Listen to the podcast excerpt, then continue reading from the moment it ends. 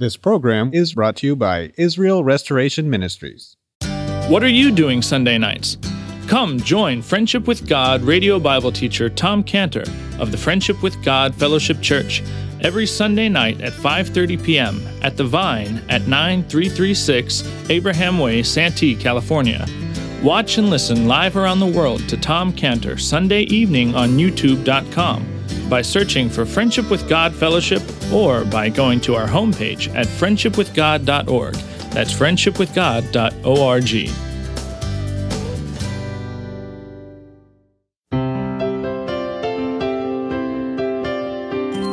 Welcome to Friendship with God with our Bible teacher Tom Cantor. Today's message and previous messages can be listened to or downloaded for free at friendshipwithgod.org. That's friendshipwithgod.org. You can also obtain free resources from Tom Cantor and view our online bookstore at friendshipwithgod.org or call us at 800 247 3051. That's 800 247 3051. Tom Cantor also has a daily devotional verse that comes out each day by email and on Facebook. To receive this small daily devotional verse that Tom Cantor puts out, you can sign up at friendshipwithgod.org. That's friendshipwithgod.org. Or find Tom Cantor on Facebook by searching for Tom Cantor and Friendship with God. Now, here's our Bible teacher, Tom Cantor. For Chaim, there's one thing that he never addressed in his book, and it's two words. And for Chaim, those two words represent the Himalayas. That Chaim never came, he came to the base camp in Tibet of the Himalayas, but he never crossed the Himalayas because he never embraced those two words as a Christian. Chaim never made it over the Himalayas. And you know what those two words are? They're very simple. I say them all the time Jehovah Jesus. Those are the two words. Jehovah Jesus. Jehovah is Jesus. See, Chaim has made every argument possible to fight against Jesus. And it's a stunning work, and it stands as the most comprehensive work that I've ever seen against the Lord Jesus Christ. There's just one problem. There's no address of Jehovah Jesus. There's no address of Jesus is Jehovah. Chaim argues in his book, he keeps saying, this was done before Jesus. This was done before Jesus. Just one problem. Nothing's done before Jehovah Jesus. Because John 1 1 says, In the beginning was Jesus. In the beginning was the Word. That's Jesus. In the beginning was Jesus. In the beginning was Jehovah. In the beginning was Jehovah Jesus. And the problem for the lost is that if they don't repent, is that there's a problem for the lost that the hospice cannot solve. There's a problem for the lost that the hospice coming cannot solve. There's a problem for the lost that Ativan for anxiety can't solve. There's a problem for the lost that morphine and the respiratory suppression that it induces can't solve. There's a problem for the lost that California SB 128 end of life law, which will go into effect on June 9th, can't solve. There's one problem for the lost that a peaceful transition from a deep sleep into death cannot solve. And that problem is what happens to the lost after that sleep. Because that problem is described in Daniel 12, too. Many of them that sleep in the dust of the earth shall awake, some to everlasting life, some to shame and everlasting contempt. And the problem for the lost is called in Daniel 12, 2, sleep in the dust of the earth and awake. And to awake for the lost is to cry out for death. Where's death? In Revelation 9 6 describes this. It says, And in those days shall men seek death and shall not find it. And they shall desire to die, and death shall flee from them. Death is going to run away from them. And the problem for the lost is to cry out for death and to see death just run away.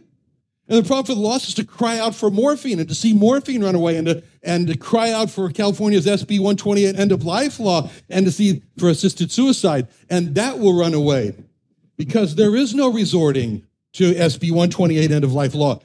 For the lost, there is simply Hebrews 9:27. It is appointed unto men once to die, and after this the judgment. Then it will be for the lost to stand before Jehovah Jesus as the ultimate judge. And there's nothing that any lost person can uh, do to avoid standing before Jehovah Jesus to be judged. When the lost seek for death to avoid the judgment, death's going to run away. When they seek for morphine, morphine's going to run away. When they seek for the end of life law, it's going to run away.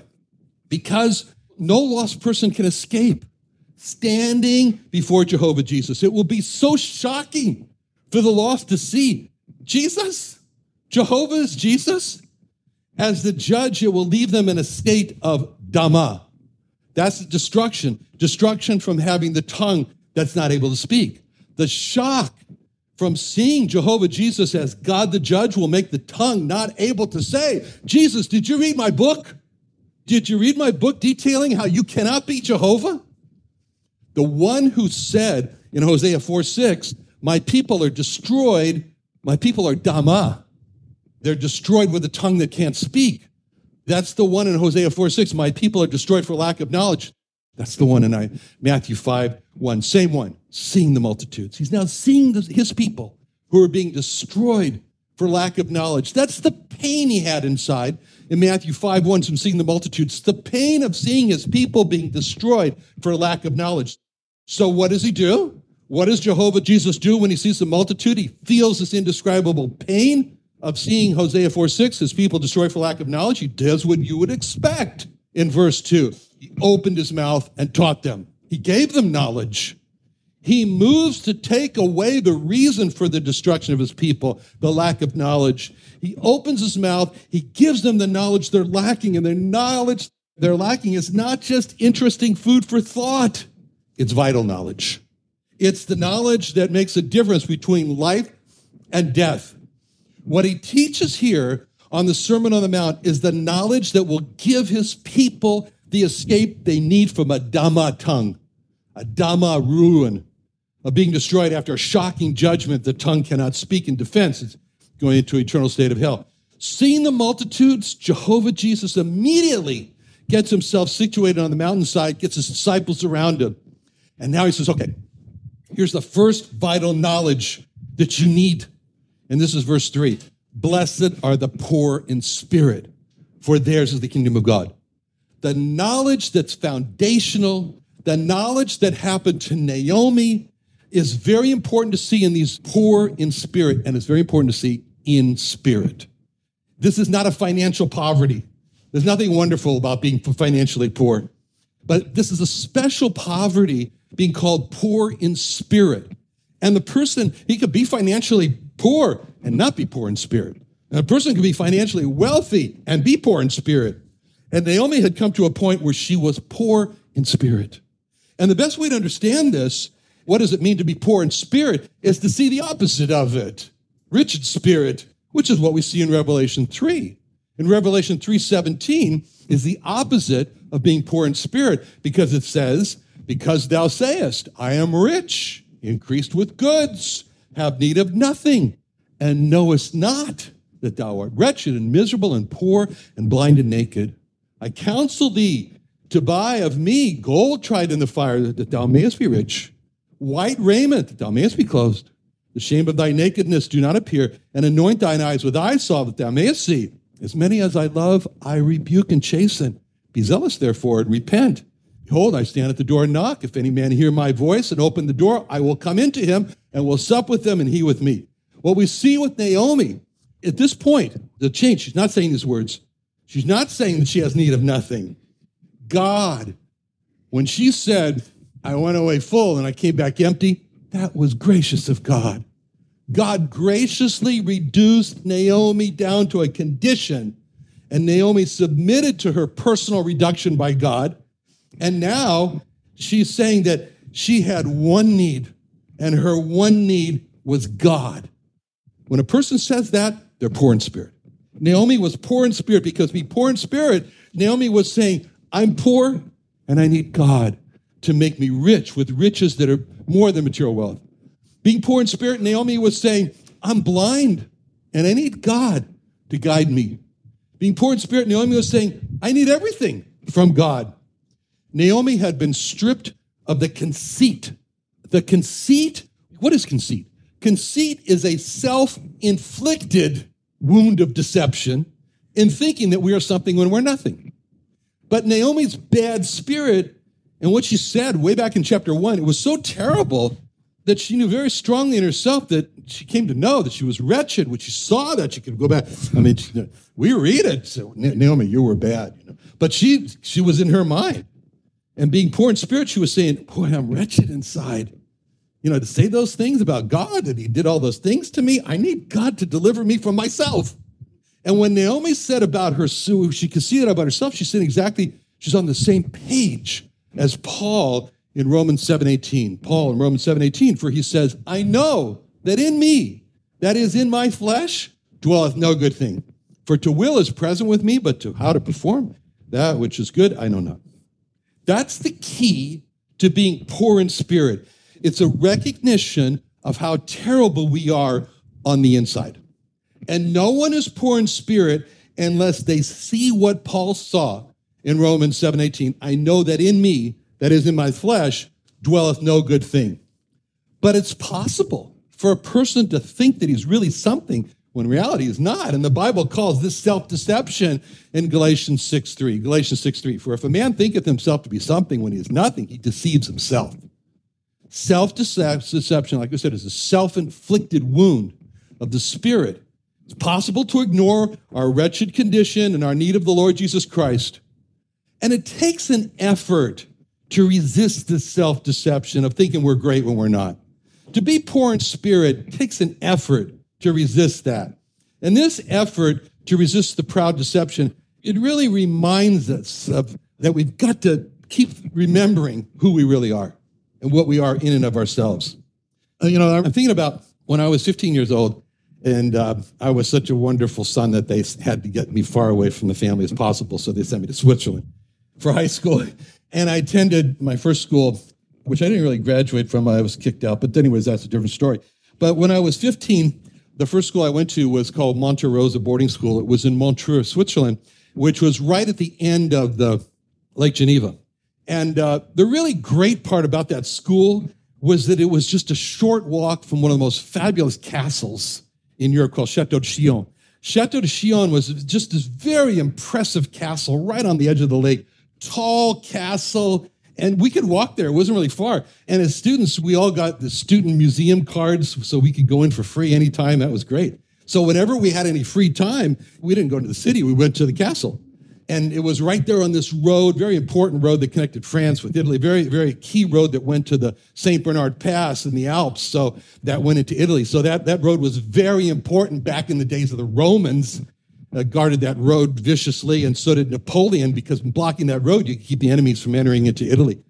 So it was an area that was just full of history of a lot of battles that took place on that road. And the castle was strategic, and the castle is where the knights lived and their horses were kept. And, and like I say, we just loved the students to go to this tall, multi-story castle. And, you know, and it was a museum. We'd read all about the battles and the knights and the lords there. And, and they had all the armory in there and everything in the castle. It just stands there. It was built over a thousand years ago in the year 1005. And what was so interesting about that castle was that the upper floors had these large, stately bedrooms with windows that looked out over Lake Geneva or to France on the other side and to the Alps. And it had these large dining rooms and party halls, and, and they were all filled with the knight's armors and everything, and tapestries on the wall. And then on the ground level, that was where the horses were kept and the armor for the horses. But what was really interesting was that there was a level that was actually below the ground level, and that was the dungeon. And that was the dungeon where the prison was actually down there, was below the water level. And the dungeon, it was just a terrible place. I mean, you're down there and you hear this continual lapping of the waves against the stone, and there was a cold mist, you know, in there, and the coldness just seemed to penetrate this dungeon. It didn't have any heat. The air was stale. It was damp. It was moldy. There was no system to remove human excrement. The dungeon just, it was a horrible place. And in the dungeon were these seven stone pillars that held the castle up. And on each one of these pillars, they had these iron rings in the columns there, and they were used to chain the prisoners to the columns who would then slowly die in the dungeon.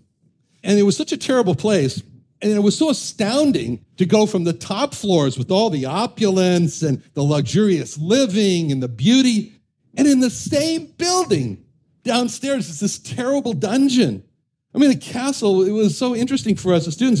It's a place where your imagination just runs wild. You see the armor, you imagine the battles and party halls and all. And then you go down the dungeon and oh, and your imagination, you know, you know the, the prisoners who were captured and not killed and brought to the dungeon to languish away. It was just a, really astounding place. But there was one of the stone columns that was very special there because that's the column where Lord Byron, the famous English poet, carved his name carved his name in the column. And, and so you go see that. And so he, and why did he do that? He's the one who wrote the famous poem, Prisoner of Chillon. And on that column where he carved his name in the iron ring there, that was the same iron ring that Lord Byron chained himself to so he could feel what it meant to be a prisoner of Chillon day and night. And having chained himself to that column, it inspired him to write lines like, there are seven pillars of Gothic mold in Chillon's dungeons, deep and old. There are seven columns, massy and gray, dim with a dull imprisoned ray, a sunbeam which has lost its way. And in each pillar there is a ring, and in each ring there is a chain. That iron is a cankering thing. For in these limbs its teeth remain with marks that will not wear away till I have done with this new day which now is painful to these eyes which have not seen the sun arise. Whoa, how did he get that? Well, those words came to him after he chained himself to that column to feel the experience of being chained as a prisoner in the dungeon there. And he walked the same tracks that had worn into the stone from the prisoners who paced in anguish as they slowly died in the column that they were chained to. See, Lord Byron made himself aware of that dungeon to know what it was like to be a prisoner in Chillon. And it was not good enough for Lord Byron just to go down there and know it was there and take a little short visit. He knew that he had to become chained to a column there before he had the passion to write Prisoner of Chillon. And that dungeon was just an awful place. And and and and, and Uh, 10 minutes was enough for me to get out of there. But spending day and night there, but that what was so amazing was that it was the same building that the lords and the knights lived above in such luxury. I mean, having gone from the upper floors there, you know, standing the judging, you say, I wonder if any of those lords ever ever walked downstairs to this terrible lower dungeon of death and suffering. I wonder how many of them walked down there to make themselves aware of what was a part of their house that they were living in. I mean, if a person lived in the Chateau Chillon on the upper floors there and never went down to the bottom of the dungeon there, he'd never be aware that he was living on top of a place of death, a terrible place. He could actually deceive himself into thinking that there is no dungeon prison that I'm living in. He could keep himself from knowing right there in his own castle underneath where he lived that in the same building there were prisoners who were hated him and who wanted to kill him if they had a chance to. But he could keep himself from knowing that if he never went downstairs. And he could deceive himself into thinking that there is no dungeon. And our body is like the Chateau Chillon. Our body is like the castle. In reality, this is what Paul is referring to when he says, I know that in me dwelleth no good thing, that is in my flesh. We have in our body a lower dungeon of death and that's the lower dungeon of our own sinfulness. And just as the dungeon of Chillon is a part of the castle, our sinful flesh is part of our body. But uh, the question, the question is, do we ever take time to walk downstairs? We ever get t- take time to, to become aware again of how sinful we are? What happened to Naomi in chapter one was that she saw her own bitterness against God and just how sinful she was. And when that happened to Naomi, she was taken down to the dungeon of her own corrupt heart, and she was shown what a destitute, miserable sinner she was. And Naomi never forgot that, and that's what made Naomi poor in spirit. And whenever Naomi would remember that, which she did in chapter one, Naomi would just be walking down to the dungeon of her own life, and she would become again poor in spirit. That's what needs to happen to us as believers. We need to be like Naomi and remember our own sinfulness and that's how we walk down to the dungeon of our own corrupt heart. Because there's always the temptation for us to say, I'm not that bad. I'm really not bad. As a matter of fact, I'm really something. In reality, we're nothing. And in the past, criminals, they had to wear this board around their neck, you know, that said what they did and what they, therefore what they are. Boy, if we had to wear a sign like that, that'd be horrible. But we see many examples in the scriptures of those who did not deceive themselves into thinking they are something when they're nothing. Job. Job did not stay in the upper floors of his life castle. He walked down and he visited the lower dungeon of his own life when he said in Job 42 5, I have heard of thee by the hearing of the ear. Now mine eye seeth thee. Wherefore I abhor myself and repent in dust and ashes. In Job 40, verse 4, Job said, Behold, I am vile. And so we see Abraham. Abraham didn't stay only in the upper chambers of his life castle. He walked down to the lower house. And it says in Genesis 18 27, Abraham answered and said, Behold, now I've taken upon me to speak unto the Lord, which I am but dust and ashes. Charles Wesley, he didn't stay only on the upper floors. He took a walk down in his own life, the lower part there, and that's how he was able to write one of the stanzas in his hymn, Jesus, lover of my soul.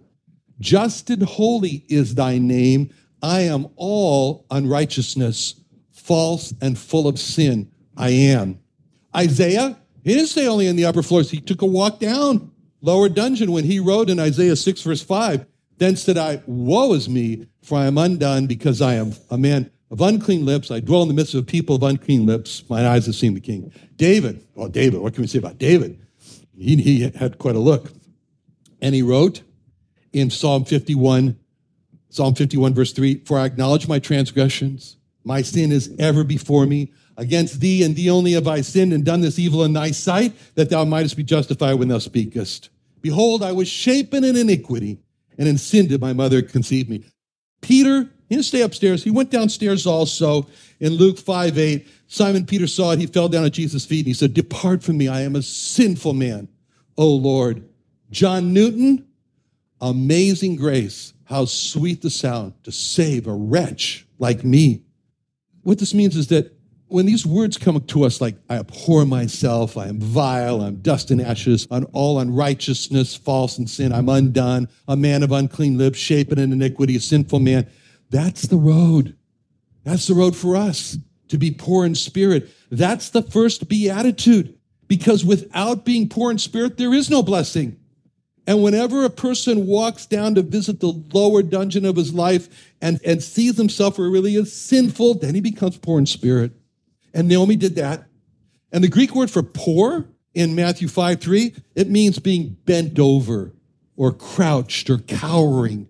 So the word poor describes what happened to Naomi. When a person is beat down to their knees, she becomes poor in spirit. As you know, I traveled to Japan and used to go to Japan sometimes twice a year since 1982. And rice, that's the major crop. Everything is rice. The whole country turns around rice. Most important crop in Japan's everywhere.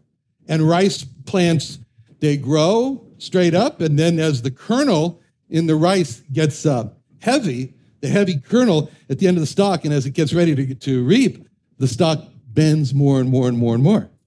And the weight of the rice, the weight of the rice kernel there, it makes the stalk just bend over. And it is always pointed out to me how the rice plant teaches us what true greatness is. Like the rice, the greater the person, the more the person will bend in tsutsumashii, in humility. He'll bend. See, Paul knew this. That's poor in spirit. Paul knew this being poor in spirit when he wrote in Romans 7 24, Oh, wretched man that I am, who shall deliver me from the body of this death? Another wonderful day studying the Bible with our Bible teacher Tom Cantor here on Friendship with God. Don't forget that today's message and previous messages can be listened to and downloaded for free at friendshipwithgod.org. That's friendshipwithgod.org. You can also go online to find free resources from Tom Cantor and our online bookstore at friendshipwithgod.org. You can also find Tom Cantor on Facebook, and you can also go to friendshipwithgod.org to sign up for his daily devotional. Tom Cantor is also the founder of Israel Restoration Ministries. You can visit that website at israelrestoration.org. You can write to Tom Cantor at P.O. Box 711330, Santee, California 92071. That's P.O. Box 711330, Santee, California 92071. Or email Tom Cantor at tomcantor at friendshipwithgod.org. That's Tom Cantor at friendshipwithgod.org. For more information about Tom Cantor and Friendship with God and Israel Restoration Ministries, call us at 800 247 3051. That's 800 247 3051. What are you doing Sunday nights? Come join Friendship with God radio Bible teacher Tom Cantor of the Friendship with God Fellowship Church every Sunday night at 5:30 p.m. at The Vine at 9336 Abraham Way, Santee, California. Watch and listen live around the world to Tom Cantor Sunday evening on youtube.com by searching for Friendship with God Fellowship or by going to our homepage at friendshipwithgod.org. That's friendshipwithgod.org. This program is brought to you by Israel Restoration Ministries.